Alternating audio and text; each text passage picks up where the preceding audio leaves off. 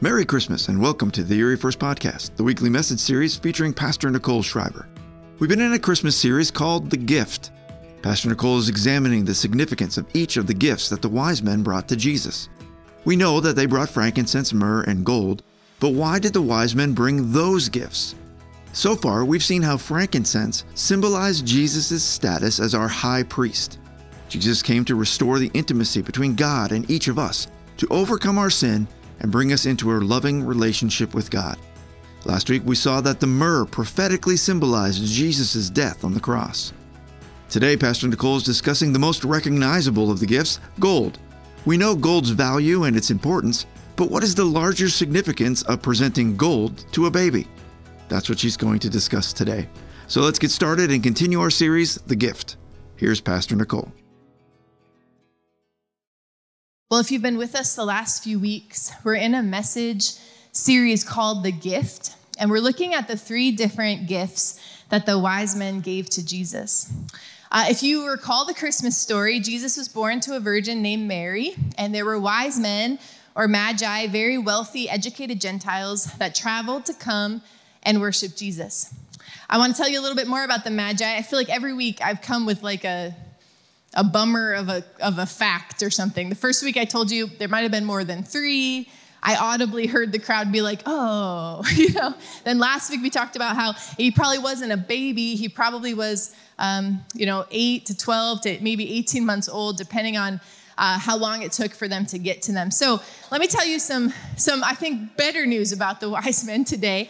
Uh, they were from the east, generally thought to be from Persia and they followed a star to find where Jesus dwelled. Now, did you know that unusual stars um, have actually been noted in the night sky throughout history when something historic is about to happen? So, Jesus isn't the only one uh, that had a, a star in the sky. He's the only Messiah, of course, he's the only Savior. But when Alexander the Great and Julius Caesar both were born, there was a type of supernova in the sky. I just think that's interesting.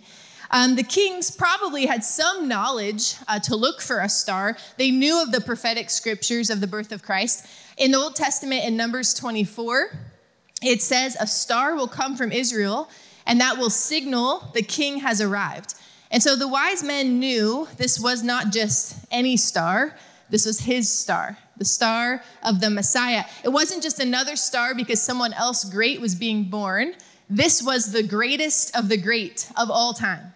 Now, one of the things that was different about this star than any other historical star is instead of it moving in the night sky like stars do uh, as the earth rotates, this star stood still over the house that Mary and Jesus dwelled. Someone asked me this week, how could the wise men uh, follow the star if it kept moving in the sky? But this one, particularly, the scripture says, stood still.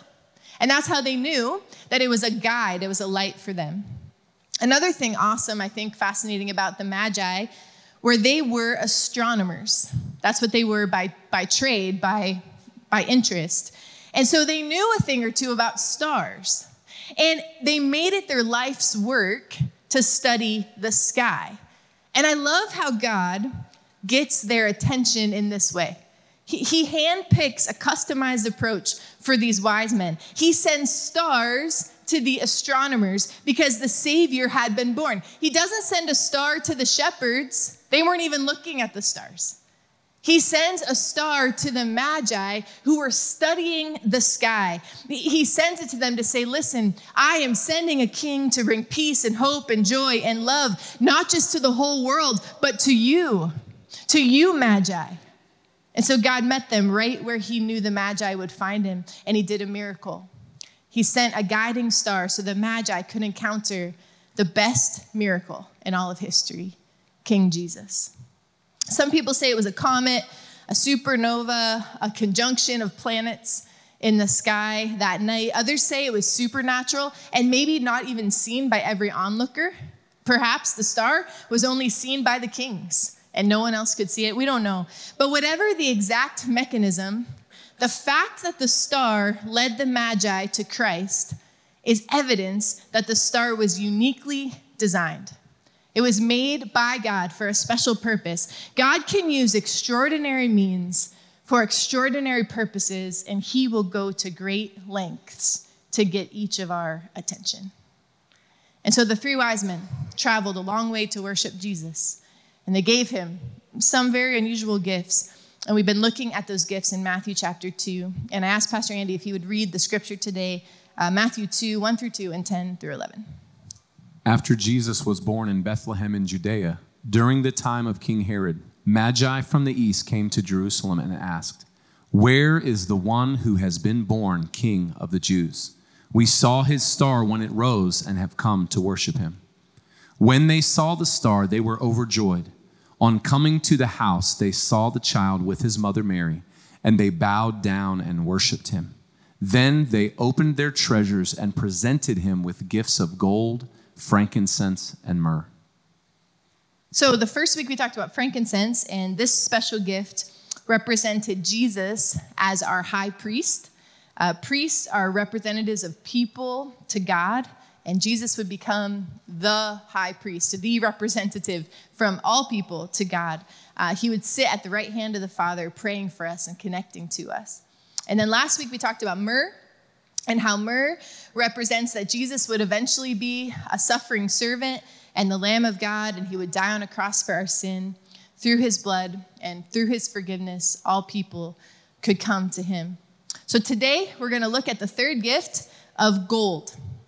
Now, throughout history, uh, because of the scarcity and the value of gold, it has been known as a good gift fit for a king. So, this is probably the gift that makes the most sense uh, that the Magi brought essential oils and gold. If you haven't made your Christmas list yet, that's actually probably a good one, right? I want essential oils and gold. The people in that culture were expecting a Messiah, a Savior, a king to be born. They actually were waiting expectantly for a king. And the problem is, the Jews missed it because they expected the king to be born in a palace surrounded by gold, wealth, luxury, and comfort. No one expected the king to be born in poverty next to farm animals. They didn't expect the Savior, the Messiah, to be the son of a carpenter from Nazareth.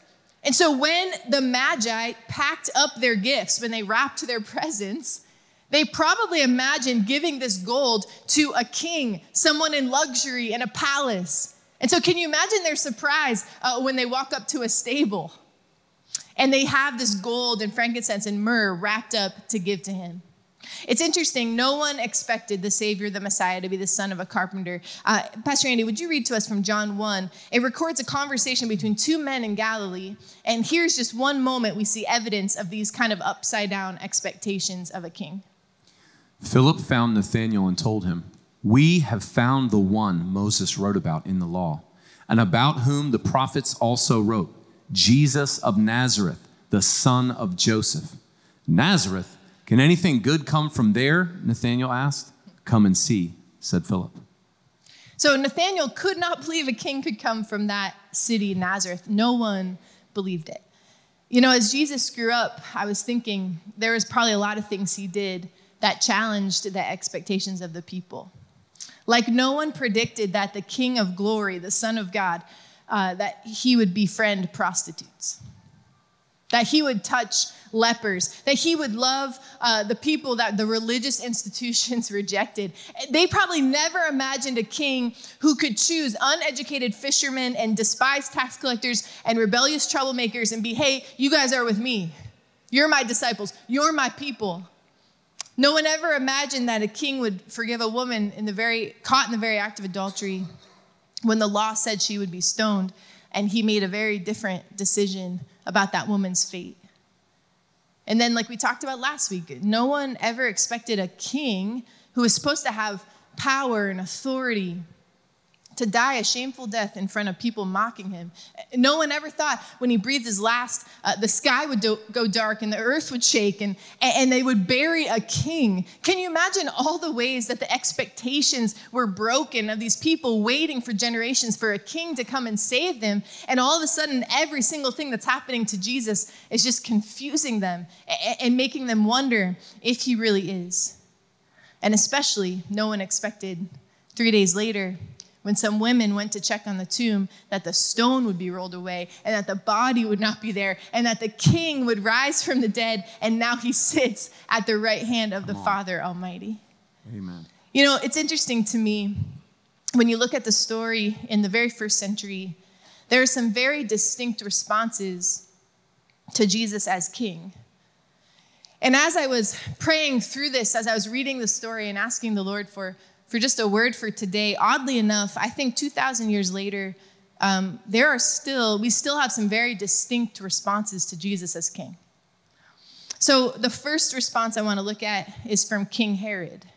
Uh, now, if you know this guy, he, um, he actually was raised Jewish. His mother was Jewish. He rose to power through his father's good relationship with Julius Caesar, uh, a Roman general and dictator. And after the wise men found Jesus and gave him the gifts, uh, I want to read in Matthew 2 uh, 12 and 16 what actually happens from there. And having been warned in a dream not to go back to Herod, they returned to their country by another route. When Herod realized that he had been outwitted by the Magi, he was furious, and he gave orders to kill all the boys in Bethlehem and its vicinity who were two years old and under, in accordance with the time he had learned from the Magi. Okay, so Herod very clearly and strongly opposed Jesus as king. In fact, he said, Listen, if Jesus is king, then actually I want you to find him and kill him. And since I don't know who he is, kill every boy, little boy under the age of two, so that we make sure that this king is dead. He very much believed that if there was a king, that would threaten his fame, that would threaten his own position and authority. And so the response of King Herod is, is obviously very extreme, very opposing, in fact, to the point of doing things pretty radical to make sure that this king would not rise in power.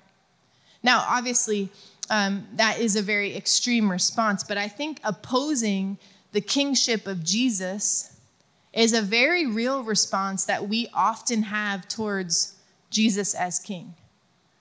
I even think Christ followers resist Jesus as king sometimes. Let me give you some examples. When we try to make our own decisions and not consult God's favor or wisdom, we oppose Jesus as king of our lives. You can be a little sweet baby, that's great. But but don't don't impose upon me something that you want me to do. When we exalt our own ambitions, our own agenda, our own feelings, we can act like Jesus isn't Lord of our lives. When we don't do the things God asks us to do, uh, like tithing or giving or forgiving or spending time with Him or honoring and submitting the authority in our lives, we actively oppose Jesus as King of our lives. Whether we realize it or not, we say, Look, I'm in charge of this one and you're not. A.W. Tozer is an author and a theologian. He, he described it this way, I thought it was brilliant. He said, In every person's heart and life, there's a throne. And if self is on the throne, then Christ is on the cross. But if we let Christ be on the throne, then self has to be on the cross. And that takes dying to self and doing things that isn't always our own way. And it takes obeying God when it's tough and choosing the harder path sometimes. Some people, like Herod, opposed Jesus as king. They refused to bow down and honor him in that way. And I want to ask you a hard question this morning Is any part of your heart refusing to let Jesus be king? Is any part of your heart refusing to let Jesus be king. So there's a second response, and I think it's profoundly common as well uh, today. The Jewish priests, um, they did not oppose Jesus, but they did dismiss him. Uh, the priests who studied the scriptures their entire life, they just kind of blew him off. It was a strange reaction for the priests because they knew the prophecy that the Jewish king would be born in Bethlehem. In fact, I want to read it to you. Um, they could quote it. It's in Micah 5 2. Pastor Andy, would you read that one for us? But you, Bethlehem, Ephrathah, though you are small among the clans of Judah, out of you will come for me one who will be ruler over Israel, whose origins are from of old, from ancient times. They studied this scripture. In fact, uh, theologians say that scholars say they probably memorized this scripture, but these priests were five miles away from Jesus. They were five miles away from Jesus when he was born, but they did not show up to worship Jesus as king. They chose to do nothing. Indifference and apathy are very common responses to Jesus as king. We may know about Jesus, but do we pursue him? We might know all the old Bible stories and we might know that the New Testament says love one another and don't gossip or slander and share your faith often and out loud. But what do you do with that? Like, do you choose to do nothing? When we're facing a hard situation, we know we should pray, we should fast, we should ask others to pray, we should worship, we should get to a church community. We know that. But what do we do with that? The Jewish priest's response to Jesus was to do nothing. They didn't oppose the king, but they did not honor the king. So let me ask you another hard question this Christmas. Is there a part of your life that, just like the Jewish priests, you are dismissing Jesus as king? So Herod opposed Jesus, priests dismissed Jesus, but there is a star student. Ooh, that was a good that, that was a good play on words there. I did not plan. Um, get it, star, student. Okay. Um, but the final response I want to highlight today is the wise men. What did the wise men do? Matthew 2:11. On coming to the house, they saw the child with his mother Mary, and they bowed down and worshiped him. Mm. Then they opened their treasures and presented him with gifts of gold, frankincense, and myrrh. So the wise men submitted to the King of Kings. They worshiped Jesus. They gave the ultimate response, showing reverence and awe and honor to the God of heaven who became one of us in the person of Jesus. And I got to thinking about this is that I'm positive that the wise men get all the way to where the star is shining and they go, uh, what is this? This is not where we thought. We thought it'd be a palace. We thought it would be different. We thought it would it would it would be a different situation. But they didn't just keep their gifts and turn around and go home. They said, Well, if this is how God chose to save the world, if this is the Savior He sent, then you know what I'm going to do? I'm going to worship Him. Yes. And I'm going to bow to Him and I'm going to submit to Him because this is the King of Kings. And that's how you knew their hearts were ready. That's how you knew their hearts were ready to meet the Savior. It reminded me of Psalm 95 and what it teaches us about worship. And it says this and in the first eight verses. Come, let us sing for joy to the Lord. Let us shout aloud to the rock of our salvation. Let us come before him with thanksgiving and extol him with music and song. For the Lord is the great God, the great King above all gods. In his hand are the depths of the earth, and the mountain peaks belong to him. The sea is his, for he made it, and his hands formed the dry land. Come, let us bow down and worship let us kneel before the Lord our Maker, for he is our God, and we are the people of his pasture, the flock under his care. Today, if only you would hear his voice, do not harden your hearts as you did at Meribah, as you did the day that Massah in the wilderness. Yeah, so this psalm describes worship. It describes putting God in first place, putting God in the center where everything revolves around him. I love verse three. It says, The Lord is the great, the great king above all gods. There's nothing and no one more worthy than him. This psalm suggests that worship uh, must engage our whole being. Okay, our whole self. In verse one, it says, "Come sing and shout for joy." That that really uh, speaks to like our emotions. Worship is an emotional language. It allows us to express emotions that God puts inside of us. And you know, emotions can do different things to different people. Uh, some of us jump up and down because we're so uh, excited to be in the presence of the Lord. Some of us get goosebumps all up our, our hands. Anyone have that? Like you just feel like you're cold even though the room is hot. Some of us raise our hands. Some of us just stand introspectively thinking about the goodness of God. None of it is wrong. It's all the right way to do things. But worship brings an emotional response, it brings an emotional release. But worship isn't only emotional, worship is also a submission of our will. Verse 6 says, um, Come, let us bow down and worship. In order to fully worship, we have to fully submit our will, not what I want, God, not my plans, not my preferences. This is all about you. God, you do what you want to do. That, that's what worship is. So, worship engages our emotions, our will, and it also engages our mind. Uh, verse 8 uh, of this psalm says that the Israelites hardened their hearts in the wilderness. They made a cognitive choice to keep it man centered. They decided what they were going to think about the trials that they were facing.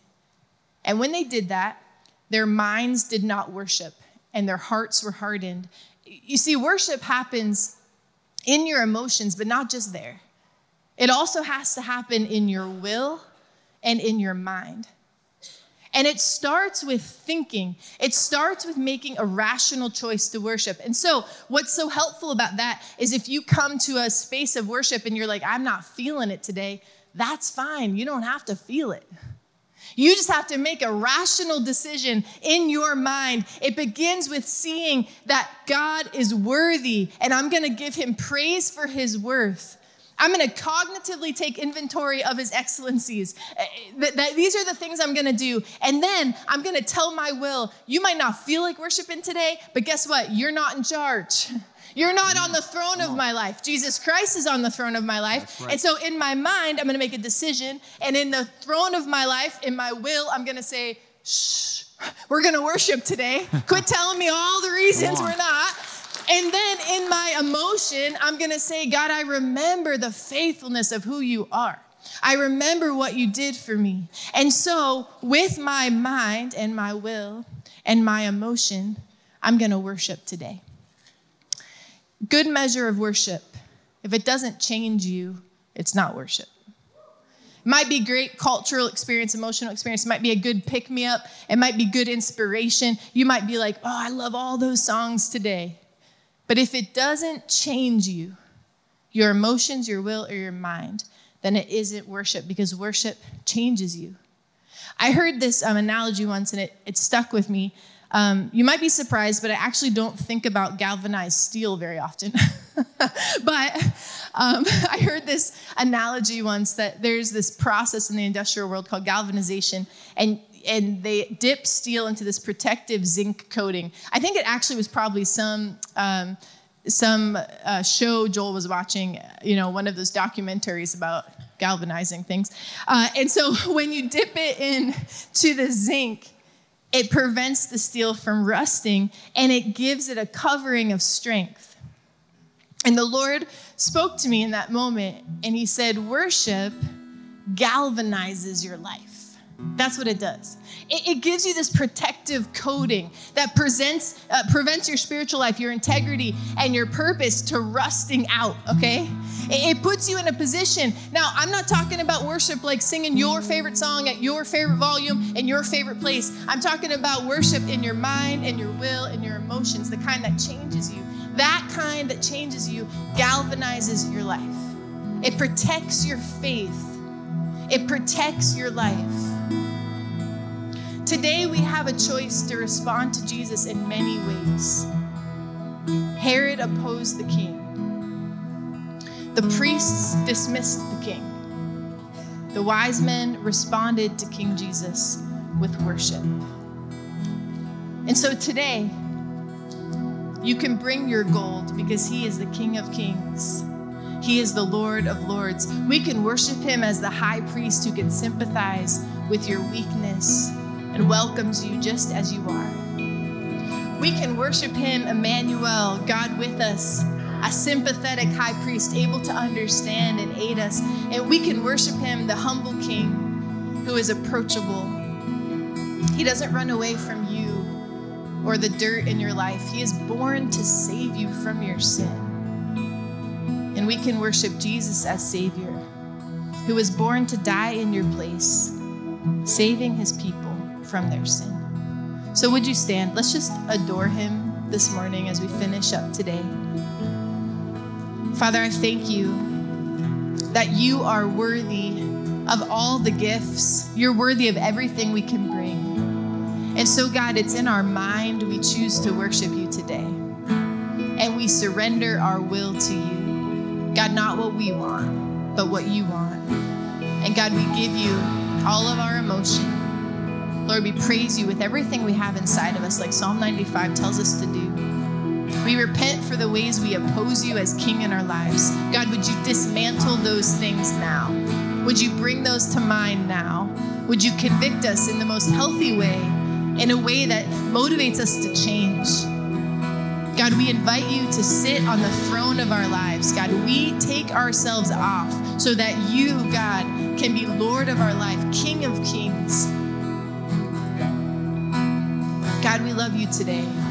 We don't just love you with our words, but we love you with our actions. We love you by doing what you command. God, make us a people that can prove that with our hearts and our minds, our inner thoughts, and our actions. So, Jesus, we sing this again today. We love you. We adore you this Christmas season. We adore you as priest, as Lord of Lords, and as a suffering servant. God, it's in your name I